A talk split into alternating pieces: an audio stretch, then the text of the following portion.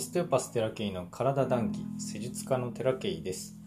札幌元町でオステオパシー生態ムスヒオステオパシーを営んでおります。この番組では人間の体いわゆる肉体心魂の健康について幅広い視点で談義しています。今日はですね前回ちょっと肉体の話をしてみようかなっていう話を自分でしちゃったのでえー、珍しく体の構造についての話をしていきたいと思うんですね。で、あ、あっと思って、あの、この間、毎月ね、定期練習会みたいなことをしているんですけれども、そこでね、見事にその方程式を表現していた先生がいて、体のね、こう、ここが硬くなってるからこうなってこうなってここが症状が出るからここをやりましょうみたいなことを言ってる先生がいてあなるほどなと。こんな感じでやってったらこう肉体の関係性って分かりやすくお伝えできるんじゃないかなっていうのがちょっと頭にこう思い浮かんだので試しにやってみようと思うんですけれどもえっ、とこうすればこうなるっていう全人間に当てはまる方程式っていうよりはですよ。まあ、オステオパシーっていうオーダーメイドの施術になるのでオーダーメイドの方程式っていうか、まあ、知識とか感覚とかをベースにこう一つの症状に対してね、えー、一つの一箇所施術するっていうことの方程式どこをどういうふうに導いていくのかっていう考察ですね。っていうのをいつも取っているんですけれどもそれをねなんかこう何て言うんでしょうね。答えではなくて一つのね症状こういう症状がある人はこういう風なところが硬いですっていう話ではなくてえー、っとその方の場合はしかもその1回の施術でえどうこうっていうことではなくて何、えー、て言うんでしょう。他にも病変っていうのは病変というか硬さっていうのはたくさんあるので一つの流れというかねをお伝えできたらなっていうふうに思うんですよね。だからあくまでも答えではなくて、えー、施術をする場所を導くためのルートというかあそういうまあオステオパシーをやってる人たちが頭の中でやっているようなことを口でねこんな感じで表現できたらなというふうに思うのでちょっと試しにやってみようと思うんですよ。で、えっと、オステオパシーの考え方というか哲学の中にはですね体っていうのは一つのユニットであるということで、えー、あるので体っていうのはうんともともと卵からこう分化して大きくなって今の体になっているわけなので頭の先から足の先までつながってるんですよね。実際に物質的にね。でオステオパシではですよその膜構造というものを非常に重要視しているので例えば手首をねあ今回その手首の話をするんですけど手首を触りながら頭の構造が変化するっていうのは当然の理論になるんですよ。オステオパシーの世界ではね。で、えー、とこの間あ首が重だるいっていう症状がねある方に対して施術をしたんですけれども施術をした部位は右手の頭骨頭骨ってね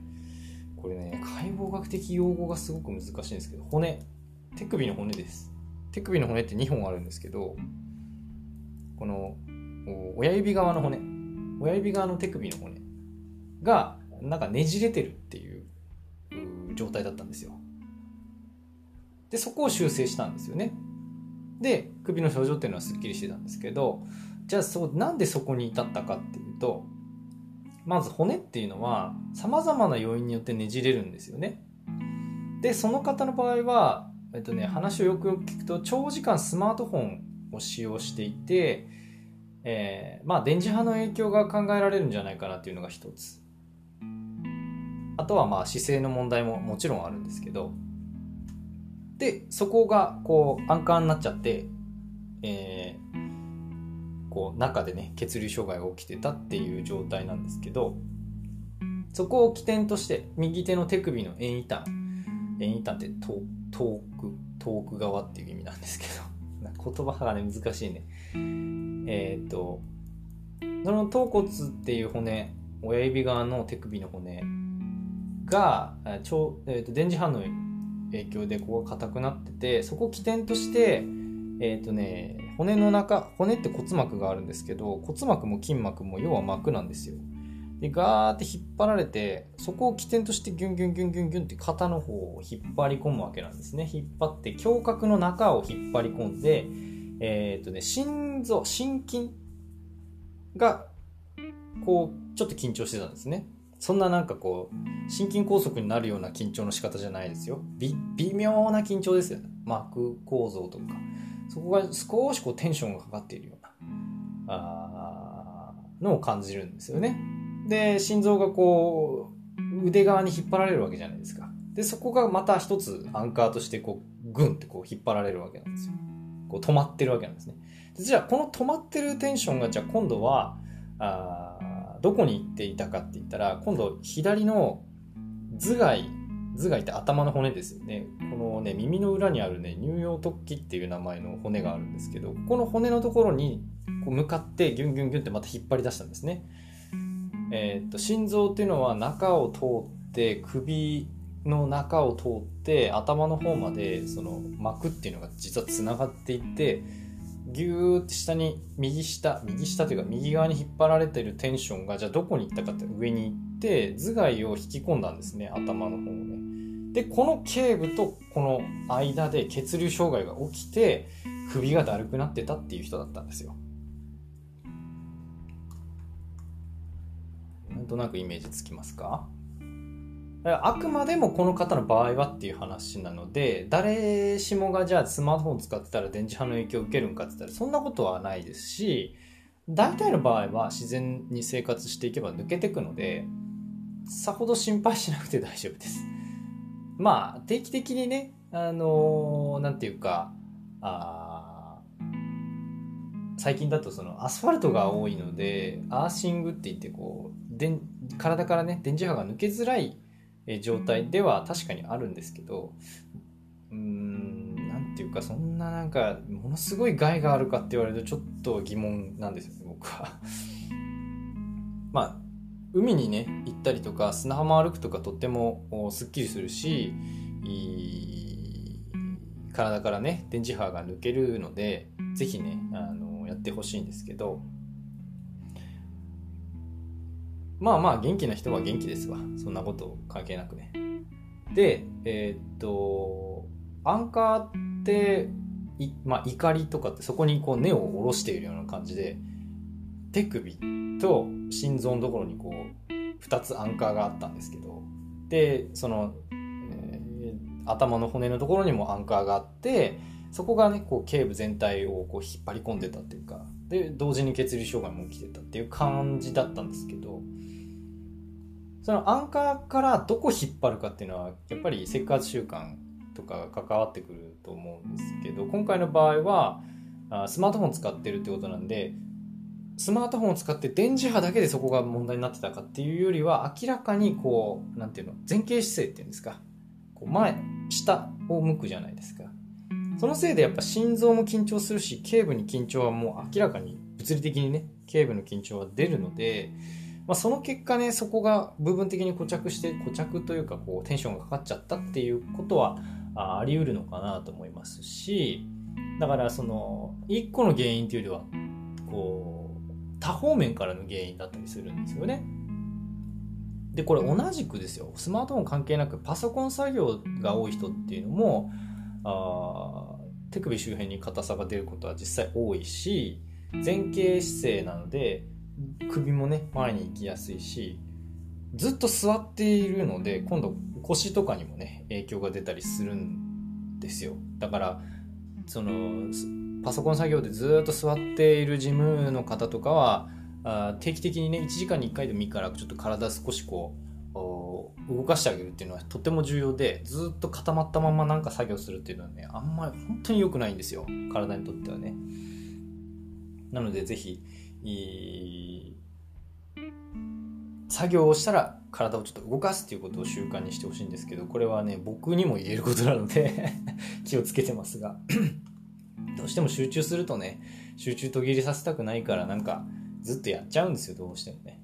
それ仕方ないので。なんかこう気づいたらねちょっとこう足浮かすとか足浮かすじゃない立って少し歩くとか腰ひねるとかちょっとストレッチするとか是非ねやってほしいんですよね。だまあその姿勢が固着しているってことだけではなくてプラスね電磁波を少なからず受けてその筋膜っていうのは結構電磁波で緊張したりもしますんで、えー、その影響も考えられるんじゃないかなということですね。で今回の場合は施術後を比較的すっきりされてたのでおそらく頸部のだるさの原因っていうのはそこだったんじゃないかなっていうふうにこう後日後日談じゃなくてこう結果論としてね、えー、話すことはできるんですけれども結局習慣が変わらなかったらまた症状というの明白ですし症状の原因がね1個なんてことは稀です正直言うと。だから生活習慣をこう変えていくっていうのはとても体の健康にとっては重要なことになります仕事を変えるのもそうだし仕事のやり方を変えるのもそうだし、えー、家事とかあストレスがね原因で内臓にテンションがかかったりもしますからねまあ、そういう何て言うんだろう環境もそうだしだから本当にとにかく全般を変えていくっていうことはとても重要ってことをやっぱ改めて気づかされるわけなんですよ。なんで僕がねこうもねこう心の話とか魂の話をここで言うかって言ったら健康につながるからなんですよね。で構造を追っかけてもやっぱ結果論でしかないんですよさっき言ったように。あの症状がここの施術で取れたっていうのはこのオーダーメイドで見て明らかに起きている現象っていうのもそうなんですけどその何て言うの？結局症状取れてもまた同じこ同じ習慣を繰り返してたら正直意味がないんでね。また元に戻っちゃうから。でその元に戻らないようにするためにはやっぱり生活を変える必要があるんだと。でそのために心の話をよくしてるんですね。はい。だからこんなことやっているんだなって自分でこう思うんですけど本音はねただや楽しいからやってるだけなんです。時間、時間がたっぷりあるし、えーと、自分がやりたいからやってるだけなんですけど、まあ、これも結果論 かもしれません。構造の話って、こう、もっとね、生理学をこう深めていったりするととても面白いし、可能性が無限大なので、あの、何でも言えちゃうんですけど、やっぱり、その、なんだろう、必ずしも、こういう症状がある人はここがおかしいっていうのはあ言い切れないっていうことだけ伝えておきますしだからここをやればこういうふうな状態になれば症状が改善するっていうことだけでもないんですよ。本当に人間って不思議なもんで。だからね何て言うか多方面から僕はこの話この治るとか治癒っていうことに関して多方面からね体っていうものを捉えてお話をしていきたいなって思っているからあんまり構造の話をしなかったんですよね。何でも言えちゃうんですよこの構造の話って。まあもちろん見るからにこうだからこうっていうことは確かにあるんですよ。こう脊柱がねじれてるのは明らかにあるからあ例えば肩に症状がある腰に症状があるそこが引っ張られて腕に症状があるとか頭痛がするとかいっぱいあるんですけどでも何て言うのそこに当てはまるのは結構少数派だったりするのでもっとね何て言うかあ自分があたくさんの人の体を健康にしたいっていう思いのもとこんな話をしているわけです。なのでちょっと参考参考程度でね話を聞いていただければなと思います。今日の談義はここまでです。ご視聴ありがとうございました。人生のお役に立てていただけたら光栄です。毎朝6時に配信しておりますので、お時間ある時にぜひお聴きください。またね